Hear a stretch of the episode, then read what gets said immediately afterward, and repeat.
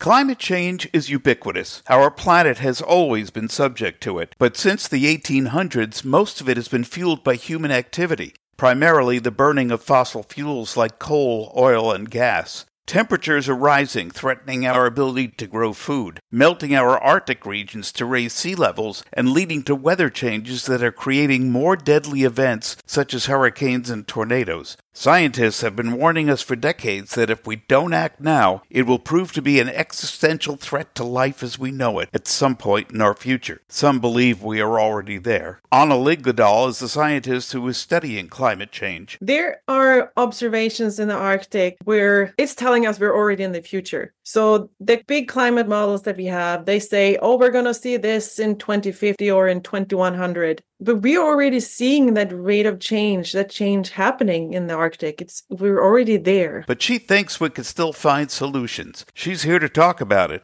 I'm steve fisher and this is life slices. Let's start with a hopefully an easy question for you. Who is anna liljedahl ah thanks for asking. I am well, you could say the simple one would be scientist and farmer slash homesteader. But if I go a little deeper, I say I'm a curious person. I like to learn. I like to grow. I like to do things that makes me grow. So, and also things that lets other people grow as well. And and I like to grow rutabagas as well. things. Why rutabagas? you know, I feel that they're they're they're very common over in Sweden where I grew up. Here, they're not as appreciated yet. So, yeah, I like to introduce that to people. Rutabaga pie is really delicious. You can just switch out the pumpkin and make some rutabagas in there. okay, I don't know what it is about the name rutabaga, but it makes me think of a cartoon witch. Madame wow. Rutabaga. I don't know. I don't know where yeah. that comes from. So you, uh, obviously, you're not an, uh, originally an Alaskan native. What made you embrace Alaska? Oh, it was just something I I wanted to go to Alaska. Just something inside me. The landscape here, the nature. Ever since I was a kid, I just I wanted to go to North America, and then later I kind of zoomed in on Alaska, and it was the university that brought me here, the opportunity to go to grad school. So that was 20, almost 20 years ago now. Wow. So describe your field of study and what inspired it. Hydrology. So water, water, the flow and storage of water on the landscape. Growing up, I really like to play with water, you know, the snow melt and spring water coming and flowing around. So, and then also water, it's part of everything here on earth. Like it's, it's what make earth really special. And it links into so many different systems in our landscape and in our lives. So that's that's why I chose water. And I also wanted to work in an environment where you have snow and ice. So that the change of phase of water. And so permafrost hydrology is more specifically the field that I've been working in. Explain that. Permafrost technology. It's not exactly something that most saying I want to study permafrost technology. So what is what is permafrost? Yeah, so permafrost. Permafrost is ground, so it could be bedrock or soil that remi- remains below zero degrees Celsius for at least two years. So it means that it doesn't, the ground and the soil doesn't thaw in the summer, it remains frozen. And some permafrost is tens of thousands of years old, and others are only a couple years old. But it's it's I think about yeah, 20% of the northern hemisphere that's covered by permafrost. So it's it's pretty widespread, and we have it up in the mountains and down in the lowlands. And so, despite the name permafrost, has there always been some degree of melting? Yes, uh, um, it it of course. I mean, it, we have had times in our past where it's been been colder periods, and so yes, permafrost has definitely come and gone in certain areas, and in other areas it has remained throughout these warmer periods. Permafrost you have the word permanent in there mm-hmm. and it's not really correct. But so so i think you would more better word for permafrost would be something perennial something that survives many years uh, so maybe perennial ice mix How about often often frost? There you go yes. Often frost yep. How has this been exacerbated by climate change? Can we measure just how much the degree of melting has changed because of climate change?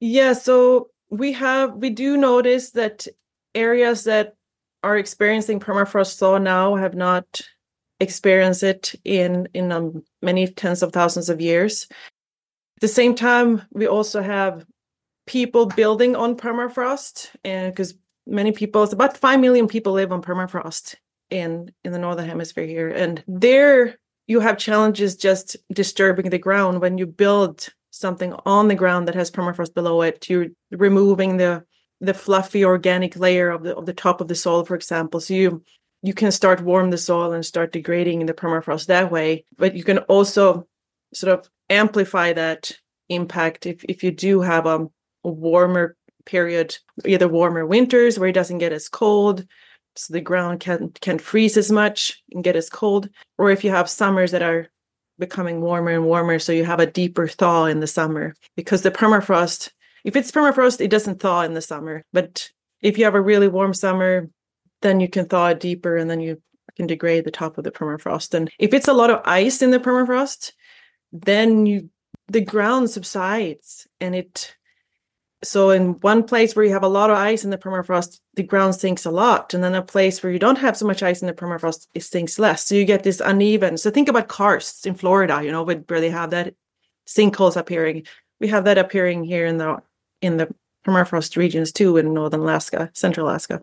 So how do they? I don't know how they build on it. Is there some kind of mitigation process for homes built on on permafrost? Yeah. So I used to live ten years on permafrost, and it was a cabin with with tall legs, so had stilts. So the the cabin wasn't sitting right on the ground; it was elevated about three feet above the ground. So in the winter there was no snow that could be underneath the cabin or lay on the ground. So it was just bare ground, and that cooled the ground efficiently in the wintertime below the cabin.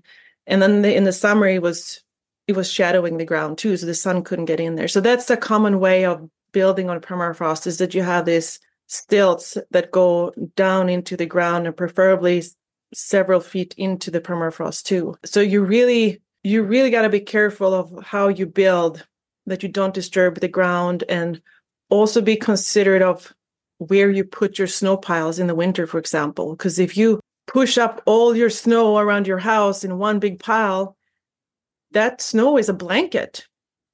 It insulates the ground in the in the winter from the cold. So it keeps the ground from freezing less. So so you could thaw permafrost just by putting snow in a one place. In looking at pictures of permafrost, it looked like ground to me. It didn't look any different from regular ground. Is there some kind of visual cue that you're actually looking at permafrost? Not always, but there are definitely indications. Because, um, so for example, permafrost is ice rich, it has ice wedges in it. And it's so really a wedge of ice that's could be 10 feet wide at the top, and then it goes 10, 15, maybe even 30 feet down into the ground. And, and that those wedges are connected in a network network. So when those wedges grow, so they form by in the really cold winter, the ground cracks, and then you have snowmelt water coming in in the spring, and it fills in the crack, and then it refreezes there, and then the crack that re- process repeats over thousands of years. So you grow that ice wedge, and that pushes the soil to the sides, but also upwards. So that means you can see where you have these ice wedges on the surface of the ground by these ridges forming. So in tundra landscapes where you don't have any vegetation like trees covering the surface, you can see these ice wedge polygons, they're called. So there's the landscape is just filled with these ice wedge polygons that are 30 feet wide or so. If you have an event, warm event, warm period where the permafrost thaws and the top of the ice wedge degrade, then suddenly that what used to be a ridge over the ice wedge slumping in and becomes like a depression, a trough. So so that's an indication that you've seen ice vegetation or permafrost happening. So you can see that from satellite images. When you walk around, you can see it as well. So that's one way of knowing that you are on permafrost for, for certain. What are the ramifications of an increased melting of permafrost. I mean, we we've talked about the building possibilities and sinkholes and things like that. What are some other problems other than mastodons thawing out and roaming the earth again? I, I don't know.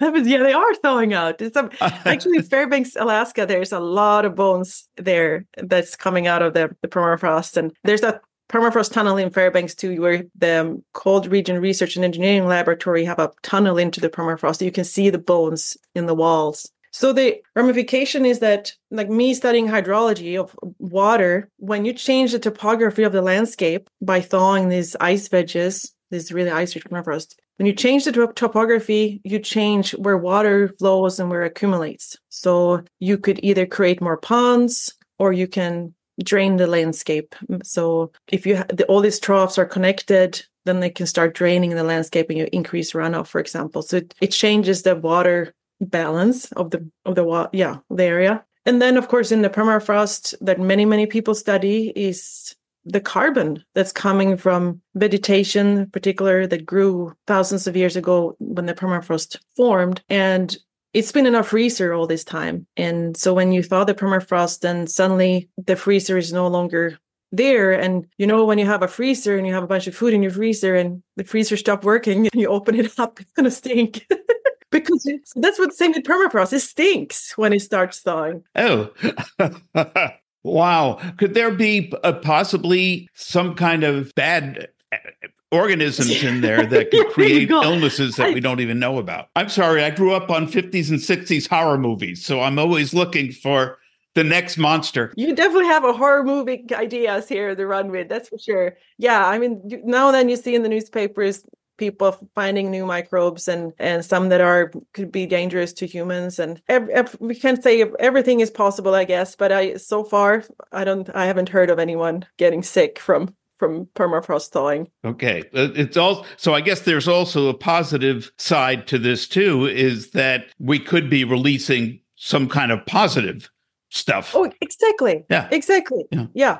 Absolutely. No, I, I think it's very important to to not get locked in on this on the negative things on the scary things that uh, there's there's also positive things coming with it. Yeah. Speaking of negative things there has been a lot of talk about ai mm-hmm. lately and it we get all the scare stories about it but then i've also read that ai is helping in the fight against climate change and in studying permafrost. In what ways is ai helping us in that area? Yes so that's something I've gotten interested in in the last couple of years. And AI can really help us with this tedious stuff the stuff that would take me, oh gosh, a thousand years to do, or where you require a bunch of people and it would take a long, long time to finish it. So I think AI is a great tool, a great helper for us to be able to to help us do the tedious and the boring boring stuff the stuff that you do just repetitive work so that we can as humans can do the fun and creative part of science.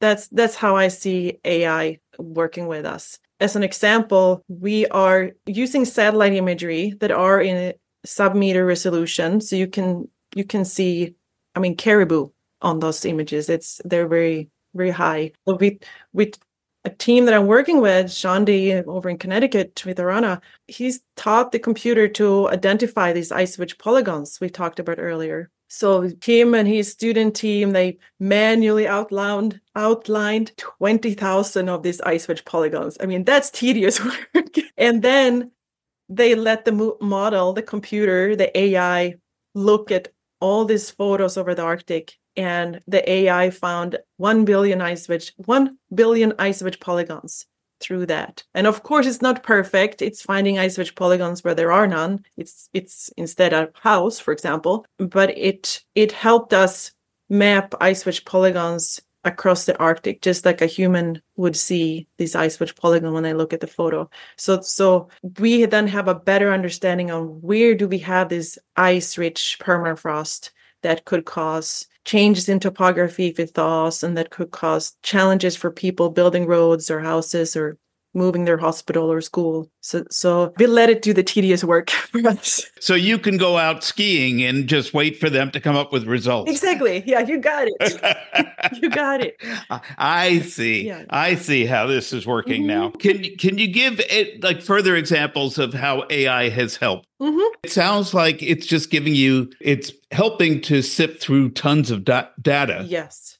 Exactly. But w- what does it do besides that? When you get when it does goes through that data, yeah, what does it give you to work on? Yeah. So one thing AI is is to create this first base data set. So we have some data to work with. And then then we suddenly have all this data. And what do we do with it now? And that's where AI can come in too and help us work with that data. Data. For example, we once we created many maps of permafrost thaw features and over many years and then we have the same kind of maps about what the weather was at that time. And we give that to the ai computer and say hey look at this and see if you can find relationships to like why we saw permafrost degradation here in northwestern alaska but we didn't see it here in in siberia which is only like a couple not too far away. So then the ai can can start finding connections and relationships and patterns and learn also why we saw this permafrost thaw here.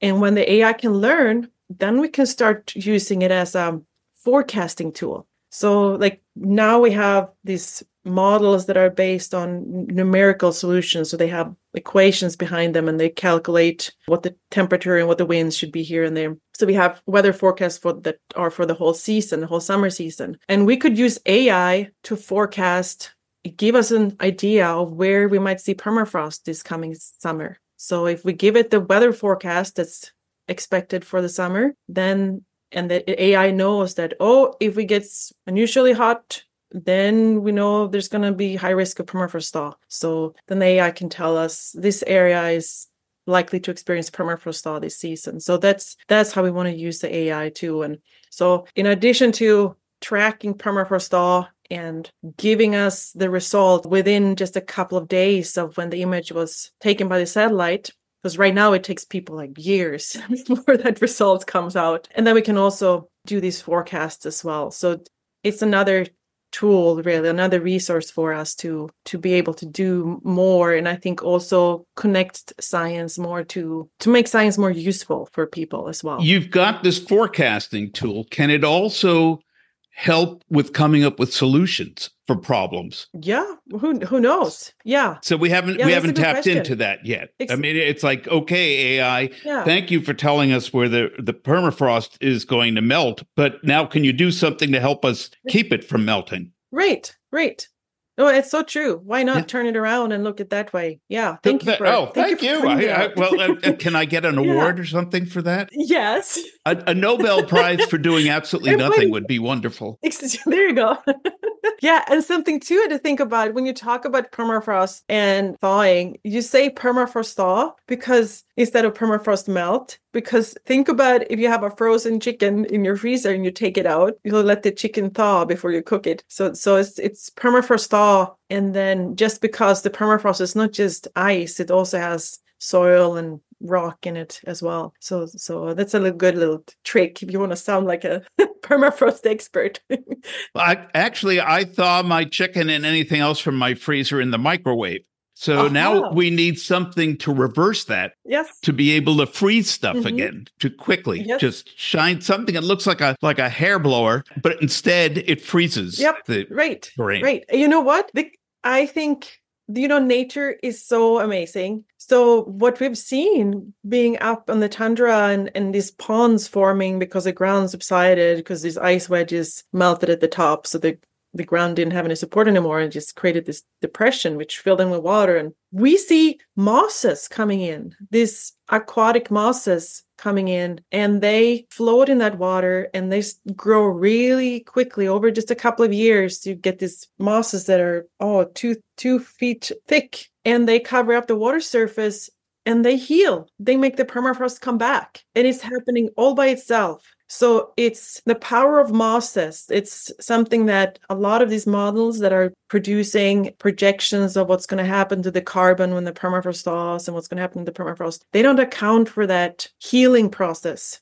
that the natural system has. So that's that's the the version of this. That's great. We keep messing with Mother Nature. It's like she's ha- she's had it right for millions of years, and we keep trying to change what she's doing, yeah. and and we just mess things up. Yeah, I I think so too. I think we need to listen to her more and and learn from her and see what what her solution is. You know, when I'm doing the the podcast, I always keep a glass of water handy. I don't know if you can see it. I see it because there's nothing more refreshing. Yeah than a nice glass of cold water. Yeah. And we keep trying to, well, I, I think we have one improvement, and that's called beer, but that's something else entirely. we'll, we won't get into that. There you go.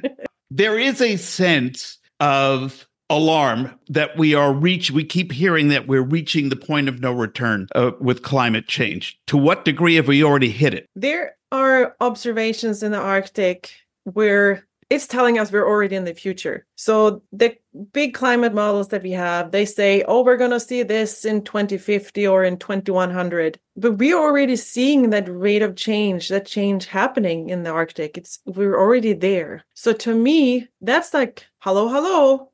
What is it that we don't understand? There's something we don't understand. So we need to open our minds and really kind of climb out of the box that we put ourselves in and think outside the box and and like probably go back a couple of steps and like think about what did we miss here? Is how come the what we see in the in regards to the effects of the warming that that that change has happened much faster than what the models are telling us? I think that is that is a big question we all scientists need we need to ask ourselves. Like is it something in the models that we're not properly representing? We, we need to go back and and just do a system check on it all and, and keep our minds open and think about what other things are affecting the climate. Are we accounting for them all for example? I think we have responsibility there as scientists to to convey that there's a lot we don't know yet. Also that we we have a lot of assumptions made and assumptions are important to make in order to move forward but you got to remember that they are assumptions it's like it's like you break your leg. You use a crutch. It's temporarily. I think i think we just need to be become more humble and take a step, couple steps back and think about what is it that we're not capturing right now in the models that because it's clear that what we're seeing is something we thought we would see 50 years from now. On the positive side if we're already in the future can we get this week's winning lottery numbers Why not? Could you please send that down to me when you figure that out? Yes. Would... Do you believe that we can still mitigate the effects of climate change? Is it not too late? Yes, there will be inevitable changes to how we live, but can we fix it? Yeah, I think so.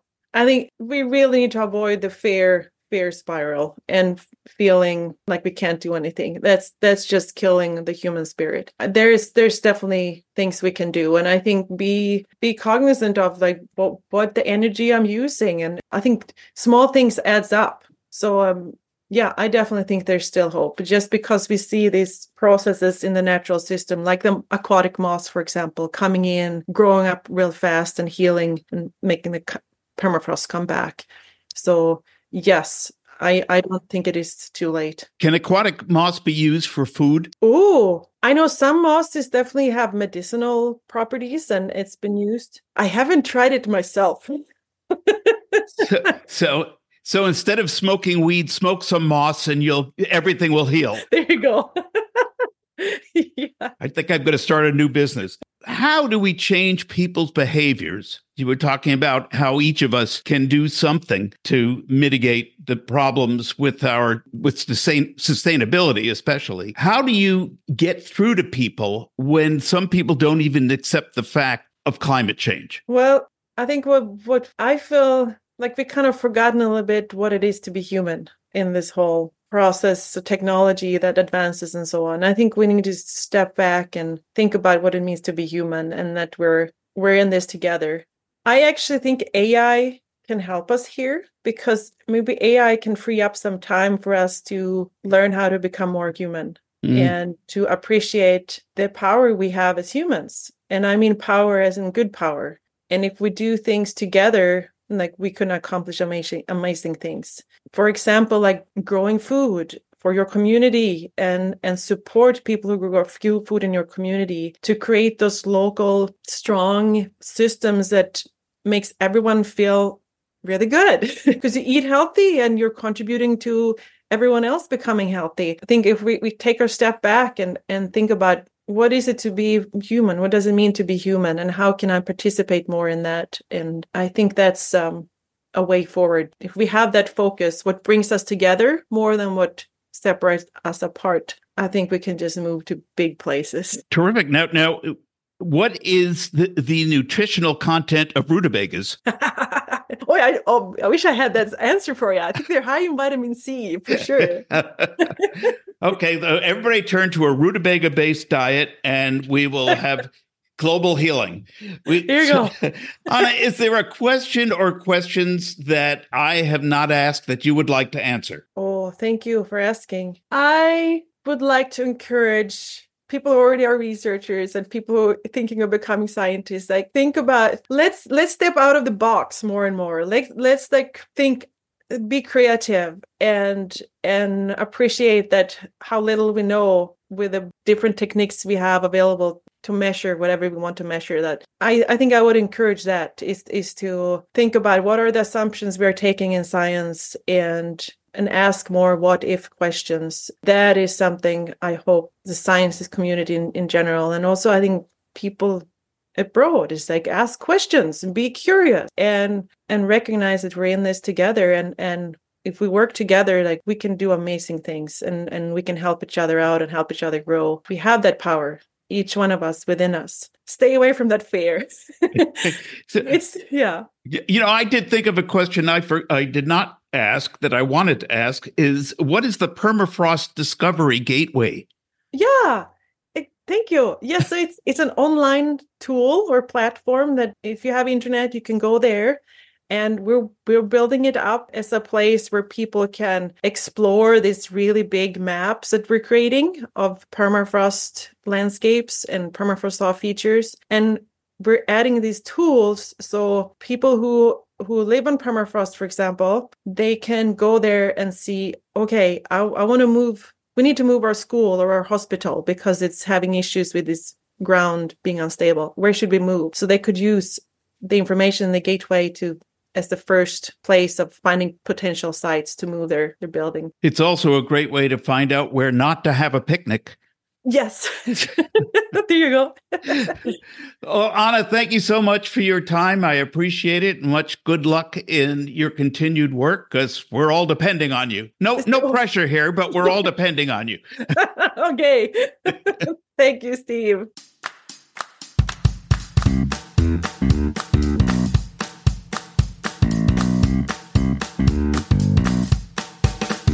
My thanks to Anna Liljedahl for sharing her knowledge and understanding of climate change with us. At Life Slices, we try to maintain a positive outlook and find the clear skies among the clouds. Don't let the corporate lobbyists and religious extremists try to convince you climate change is not that bad. It is. Life on Earth is changing because of it and not for the better. We can take some solace from scientists like Anna who still see a positive outcome, but they can't do it alone. We all have to act. Don't take electricity or water for granted. Act to conserve as much as possible. Drive less or switch to alternative energy vehicles. Grow your own food if you can. And when you're shopping for political candidates to support and vote for, make sure you choose the ones who believe climate change is real and that we need to act on it now. We can't leave it to our children, or there may be nothing left to leave them.